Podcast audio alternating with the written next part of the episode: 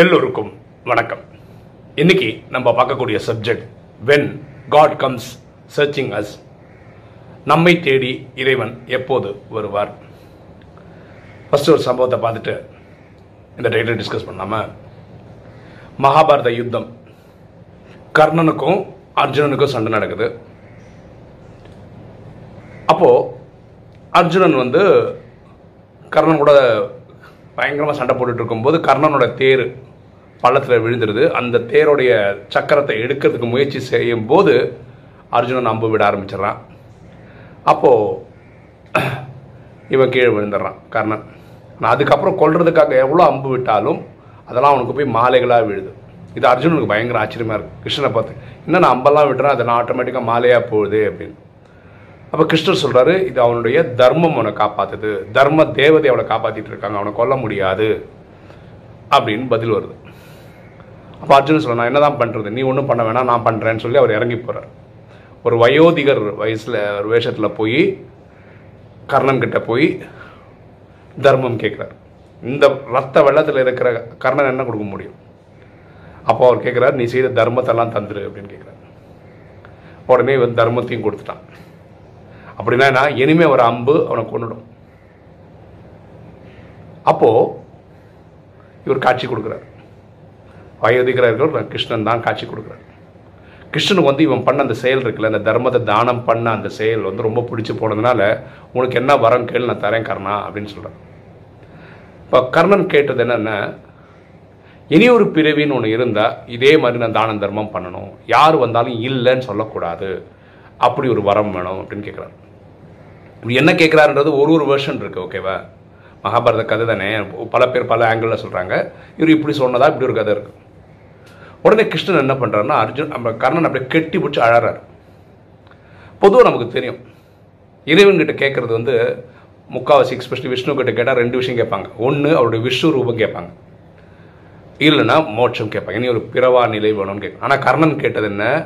இனி ஒரு பிறவின்னு ஒன்று இருந்ததுன்னா அந்த பிரிவில் நான் தான தர்மம் பண்ணணும். யாரும் கேட்டாலும் இல்லைன்னு சொல்லக்கூடாது. அந்த அளவுக்கு கொடுக்குற அளவுக்கு எனக்கு இது இருந்தால் போதும். மனசு இருந்தால் போதும்னு கேட்குறாரு அப்போது கிருஷ்ணன் வந்து விஸ்வரூப காட்சி காட்டுறாரு இவனுக்கு. அவர் சொல்கிறாரு நீ அடுத்த சில பிரிவுகள் எடுத்து உனக்கு முக்தியும் கிடைக்கும் அப்படின்னு ஆசீர்வாதம் பண்ணிட்டு கிளம்பி வர்றார். பியூட்டி பாருங்களேன். இவனை தேடி இறைவன் வர்றார். கிருஷ்ணன் பக்திபடி இறைவன் தானே. அவர் வராரு. இவங்கிட்ட இவன் கேட்காததெல்லாம் தரார். பொதுவாக எல்லாம் கேட்பாங்க மோட்சம் கேட்பாங்க விஸ்வரூபங்க இதெல்லாம் அவன் கேட்கவே இல்லை. ஆனால் அவனுக்கு அதெல்லாம் கொடுக்குறாரு காட்சி கொடுக்குறாரு. ஏன் இப்படி கொடுக்குறாரு? அதுக்காக தப்பஸ் இருக்கவங்க இருக்காங்க காட்டில் போய் உட்காந்து இறைவனா இறைவா இறைவா இறைவான் அவங்களுக்கெல்லாம் காட்சி தராது இறைவன். இவங்கிட்ட தேடி வந்து கொடுக்க வேண்டிய அவசியம் என்ன? ஏன்னா அவனோட தர்மம் அப்படி. உலகத்தில் இருக்க மக்கள் எல்லாம் பண்ணுற கடவுள் எனக்கு அதை கொடு இதை கொடு அதை கொடு இதை கொடு கேட்டுகிட்டே தான் இருக்காங்க. அப்போ இது யாரோட வேலை? இறைவனோட வேலை. அப்போ தானம் தர்மம் பண்ணுறவங்க என்ன பண்ணுறாங்கன்னா இறைவனோட வேலை சிம்பிளிஃபை பண்ணிடுறாங்க. அதனால தான் இறைவன் அவங்கள தேடி வந்துடுறாரு டைரெக்டாக ஏன்னா அவங்க இறைவன் வேலையை செய் வேலையை செய்துடுறாங்க. புரியுதுங்களா? நான் இனி ஒரு ப்ராக்டிக்கல் எக்ஸாம்பிள் இப்போ நடக்கிற எக்ஸாம்பிள் ஒன்று சொல்கிறேனே நம்ம ஏற்கனவே ஒரு வீடியோ போட்டிருக்கோம். என்ன அண்ட் இன்ட்ரெஸ்டிங் ஃபோன் கால் அப்படின்னு ஒரு வீடியோ போட்டிருந்தோம். அது ஒரு தம்பியை பற்றினது அது இதோட சேர்ந்து பொருந்துன்றதுனால திரும்ப அந்த கதை சொல்கிறேன் அந்த தம்பி வயசு இப்போ நாற்பதாயிரக்குமான்னு டவுட் தான். அந்த தம்பி அவனுக்கு ஒரு வினோதமான ப்ராப்ளம் இருந்தது. அவன் ஒரு நூறு கேஜி இருந்தான் வெயிட்டு பாடி வெயிட்டு அவன் எது சாப்பிட்டாலும் வாமிட் எடுத்துருவான். ஒரு மூணு நாலு மாதத்துக்குள்ளே அவனோட வெயிட் வந்து அப்படியே அறுபது கிட்ட ஆயிடுச்சு. பெரிய பெரிய ஹாஸ்பிட்டல் அப்போலோ மாதிரி ஹாஸ்பிட்டலில் பார்க்குறான். அவங்களால டயக்னோஸே பண்ண முடியல. என்ன பிரச்சனை இதுன்னு. புதுசு புதுசாக டெஸ்ட் எடுத்துகிட்டு இருக்காங்களே தவிர அவனுக்கு வெயிட் அப்படியே குறைஞ்சிட்டே வருது அப்படின்னா நான் கொஞ்ச நாள் அவன் சரீரம் விட்டுருவான். மெடிடேஷன் நடந்துன்னு இருக்குது ஆனால் இதுதான் ப்ராப்ளம் ஃபிக்ஸ் பண்ணால் தான் சொல்யூஷன் கொடுக்க முடியும். அவனுக்கா தோணி என்ன பண்ணுறான்னா ஒரு ரெண்டு மணி மூணு மணியாக தூக்கம்லாம் வராதுல்ல? எழுந்துக்க வேண்டியது. இறைவனை கணக்கு அவனுக்கு இறைவனா யார்? அவர் எப்படி இருப்பார்? எங்கே இருக்கார்? ஒன்றுமே தெரியாது. ஆனால் அவன் இறைவனை கனெக்ட் பண்ண விதம் தான் பியூட்டிஃபுல் அவன் மனசால் இறைவனை சொல்கிறது என்னென்னா கடவுளே நீ நல்லா இருக்கணும். நீ நல்லா இருந்தால் தான் பூமியில் நடிக்கிற வாழ்ந்துட்டு இருக்க எல்லாருக்கும் நல்லது நடக்க முடியும். ஸோ நீ நல்லா இருக்கியா? இவ்வளோதான் என்னோட ப்ரேயர் பொதுவாக நம்ம என்ன கேட்போம்? எனக்கு உடம்பு சரியில்லை நூறு கிலோ அறுபது கிலோ ஆயிடுச்சு எனக்கு என்ன நோயினே தெரில என் நோய் கண்டுபிடிக்க முடியல எனக்கு நோய் கண்டுபிடிக்கிறது வழி கொடு. இதெல்லாம் தானே கேட்போம். இதெல்லாம் அவர் கேட்கல. கடவுளே நீ நல்லா இருக்கியா? நீ நல்லா இரு. நீ இருந்தால் தான் உலகம் நல்லா இருக்கும். இவ்வளோதான் அவர் ப்ரேயரை முடிஞ்சு போச்சு. இது தினசரி பண்ணுறாரு சில நாள் அமிர்த வேலையில் இவருக்கு என்னென்னா ஈஸ்வரோடைய ஜோதி சுரூப பிம்பம் வந்து அவருக்கு காட்சி தெரியுது. ஏதோ இறைவனை பார்த்தது இல்லை. இறைவனோட பற்றி ஐடியாவே கிடையாது. இறைவன் எப்படி இருப்பாருன்னே தெரியாது. அந்த மாதிரி காட்சிகள் கட்டும்போது பயம் தான் வருது இருக்கு பயம் வரும்போது ஒய்ஃப் பக்கத்தில் இருக்காங்க. என்னாச்சு? என்னாச்சுன்றாங்க. காட்சி வந்தது வந்து அடுத்தவங்களை காட்ட முடியாது இல்லையா? ஒன்றும் இல்லை ஒன்றும் இல்லைன்னு சமாளிக்கிறார். இப்படி ஒரு நாலஞ்சு வாட்டி இவருக்கு காட்சி கிடைக்குது. இந்த மாதிரி ஒளி வந்துட்டு போனால் அதுக்கு என்ன அர்த்தம்னு இவருக்கு தெரியாது. அப்போது நம்ம யூடியூப் சேனலில் பார்க்குறாரு அப்போது ஹூ இஸ் காட் அப்படின்னு ஒரு வீடியோ இருக்கு இல்லையா? அந்த வீடியோவில் இறைவன் ஜோதி சுரூபமானவர். அவர் சாந்தி தாமத்தில் இருக்கிறார். இப்படிலாம் நம்ம அழகாக சொல்லியிருக்கோம். அதாவது என்ன சொல்ல வரேன்னா நமக்கு இந்த ராஜயோகி ப்ராக்டிஸ் பண்ணுறவங்களுக்கு ஃபஸ்ட் இந்த செவன் டேஸ் கோர்ஸ் சொல்லிக் கொடுக்கறதுனால நம்ம யார்? நம்ம ஆத்மா. இந்த சரீரம் கிடச்சது நடிச்சிட்டு இருக்கோம். இறைவன் யார்? பரமாத்மா. அவரை தான் சிவன் நல்ல ஜகவா காடுன்னு சொல்கிறாங்க அவர் சாந்தி தாமத்தில் இருக்கார் ஒளி புள்ளியாக இருக்கிறார். இந்த அறிமுகம் நமக்கு ஃபஸ்ட்டு கிடச்சிடுது.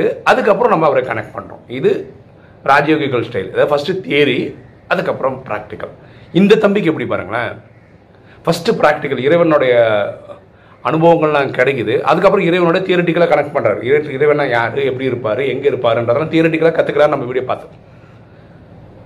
அப்போது ராஜயோகிகளுக்கு தியரட்டிக்கலாக கனெக்ட் ஆகுது. அப்புறம் ப்ராக்டிக்கலாக அனுபவம் பண்ணிட்டு இருக்கிறவங்க கூட ஒரு வருஷம் ஆனாலும் ரெண்டு வருஷம் ஆனாலும் இந்த மாதிரி ஜோதி சுரூபமான இது அனுபவங்கள் கிடைக்கிறதே கிடையாது. ஆனால் இவன் இருபது ஒன்றுமே தெரியாதவனுக்கு இறைவனோட காட்சி ஏன் கட்சிட்டே இருக்கு? இறைவன் ஏன் இவ்வளோ தேடி போகணும்? ஏன் தேடி போனோம்னா இவன் மனசு. இவன் தன்னோட கஷ்டத்துக்காக எதுவும் கேட்கல. இரவா நீ நல்லா இருக்கணும்னு கனெக்ட் பண்ணுறான் எப்போ? இவன் சுத்தமாக முடியாத காலகட்டத்தில். புரியுங்களா இறைவனுக்கு ஆச்சரியம். என்னடா அவன் சில்லியா அவன் பிரச்சனை தானே வருவான். இவன் என்னடானா நான் நல்லா இருக்கணும்னு கனெக்ட் பண்ணுறான் இவன் யாரு? இவனுக்கு நான் யாருன்னு காமிச்சாகணும்னு வந்து வந்து போகிறான் புரியுதுங்களா? இறைவன் இந்த சேவை செய்கிறவங்கள தேடி வருவார். நம்ம இறைவனை தேடி போக வேண்டிய அவசியமே கிடையாது. பாருங்களேன் முப்பத்தி மூணு கோடி பேர் சத்தியகம் திரையதகம் வர்றவங்க ரெண்டாயிரத்தி ஐநூறு வருஷத்துக்கு அவங்களுக்கு அப்படிப்பட்ட ஆஸ்தி கிடைக்கிறதுக்கு காரணம் என்னன்னா இறைவன் இந்த நேரத்துக்கு சொர்க்கத்தோட ஸ்தாபனை நடத்துகிறார் பண்ணிட்டு இப்போ கலியுகம் முடிச்சு சொர்க்கம் ஸ்தாபனை பண்ணிட்டு இருக்காரு எப்படி பண்ணுறா சிவசக்தி சேனைன்னு சொல்கிறோம் சிவசக்தி பாண்டவ சேனைன்னு சொல்கிறோம் சிவன் சிவன் தான் சக்தின்றது தாய்மார்களை குறிக்குது. பாண்டவர்கள் வந்து ஆண்களை குறிக்கும். இவங்க எல்லாரும் சேர்ந்து தான் நம்ம எல்லாரும் சேர்ந்து தான் இந்த சத்தியகுத ஸ்தாபனை பண்ணிட்டு இருக்கோம் அப்போ அதுக்கு யாரெல்லாம் இறைவனுக்கு இந்த நேரம் உதவியாக இருக்கிறாங்களோ இவங்களுக்கெல்லாம் சத்தியகம் கொடுக்குது. சொர்க்கம் கிடைக்குது. ஸோ இறைவனோட சேவை நீங்கள் பண்ண ஆரம்பிச்சிங்கன்னாவே உங்களுக்கு எல்லாம் தானாக கிடைக்கும். இறைவனே வந்து கொடுக்க ஆரம்பிச்சிடுவார் சரியா? அதனால நம்ம டைம் வந்து இறைவனை தேடின்னு போகிறதுலலாம் வேஸ்ட் பண்ண வேண்டாம். இறைவனோட செயல் உங்களால் பண்ண முடியும்னா இறைவன் உங்களை தேடி வந்துடுவார் இப்போ நீங்கள் என்ன பண்ணலாம்? உட்காந்த இடத்துலேருந்து எட்நூறு கோடி பேருக்கு சுகம் சாந்தி செல்வம் மகிழ்ச்சி ஆரோக்கியம் கிடைக்கணும் கனெக்ட் பண்ணிட்டே இருங்களேன். இறைவன் உங்களை தேடி வருவார். இதான் அமிர்த வேலையில் நடக்குது ஆக்சுவலாக அமிர்த வேலையில் நம்ம இறைவனை கனெக்ட் பண்ணும்போது இறைவன் நம்ம பெட்ரூம்க்கே வர்றதுக்கு காரணம் நம்ம எட்நூறு கோடி பேருக்கும் சுகம் சாந்தி செல்வம் மகிழ்ச்சி ஆரோக்கியம் கொடுக்கறதுனால தான் அந்த மாதிரி சேவை பண்ணுங்கள் உலகத்துக்கே இறைவன் வந்துட்டாருன்ற அறிமுகம் கொடுக்குற வேலையை பண்ணுங்கள் இறைவன் உங்களை தேடி வருவார். கரெக்டாக இப்போ கர்ணன் விஷயத்துலேயும் அதுதான். அவன் வந்து அவ்வளோ தன் இப்போ க வள்ளல்னு சொன்னாவே ஃபஸ்ட்டு ஞாபகம் வர பேர் கர்ணன் தான். அப்போ எப்படி தான தர்மம் பண்ணியிருப்பான் இல்லை அவன் இறைவனோட வேலையை பாதிக்கு பாதி குறைக்கிறான் இல்லையா? யாராவது கஷ்டம்னு இவங்ககிட்ட போனால் பிரச்சனை சால்வ் அப்படின்னா நான் இறைவன் தான் கனெக்ட் பண்ணுவாங்க மக்கள். ஆனால் இவன் முடிச்சே காரியத்தை செய்து முடிச்சிருப்பான். இந்த தம்பி பாருங்களேன் தனக்காக எதுவுமே கேட்கல. இறைவா நீ நல்லா இரு. அது என்னால் யோசிச்சு கூட பார்க்கல. இத்தனை வருஷத்தில் நான் பத்து வருஷத்தில் நான் கடவுளையும் நீ நல்லா இருன்னு கனெக்ட் பண்ணதே கிடையாது. எனக்கு அந்த தாட்டு வந்ததே கிடையாது. இந்த சின்ன பையனுக்கு இவ்வளோ பெரிய மனசு இருக்குது ஆப்வியஸ்லி இறைவன் அவன் தேடி வந்தது வந்து ஆச்சரியப்படுறதுக்கு ஒன்றும் கிடையாது. சரியா? அப்போ நம்ம என்ன பண்ணோம்? இந்த விஷயம் பண்ணால் போதும். இறைவன் சேவையில் நம்மளை ஈடுபடுத்திக்கிட்டால் போதும். நீங்கள் இறைவனை தேடி போக வேண்டியதில்லை. இறைவன் உங்களை தேடி வருவார். ஓகே இன்றைக்கி வீடியோ உங்களுக்கு பிடிச்சிருக்கோம் நினைக்கிறேன். பிடிச்சிங்க லைக் பண்ணுங்கள் சப்ஸ்கிரைப் பண்ணுங்கள் ஃப்ரெண்ட்ஸ் சொல்லுங்கள் ஷேர் பண்ணுங்கள் கமெண்ட்ஸ் பண்ணுங்கள் தேங்க்யூ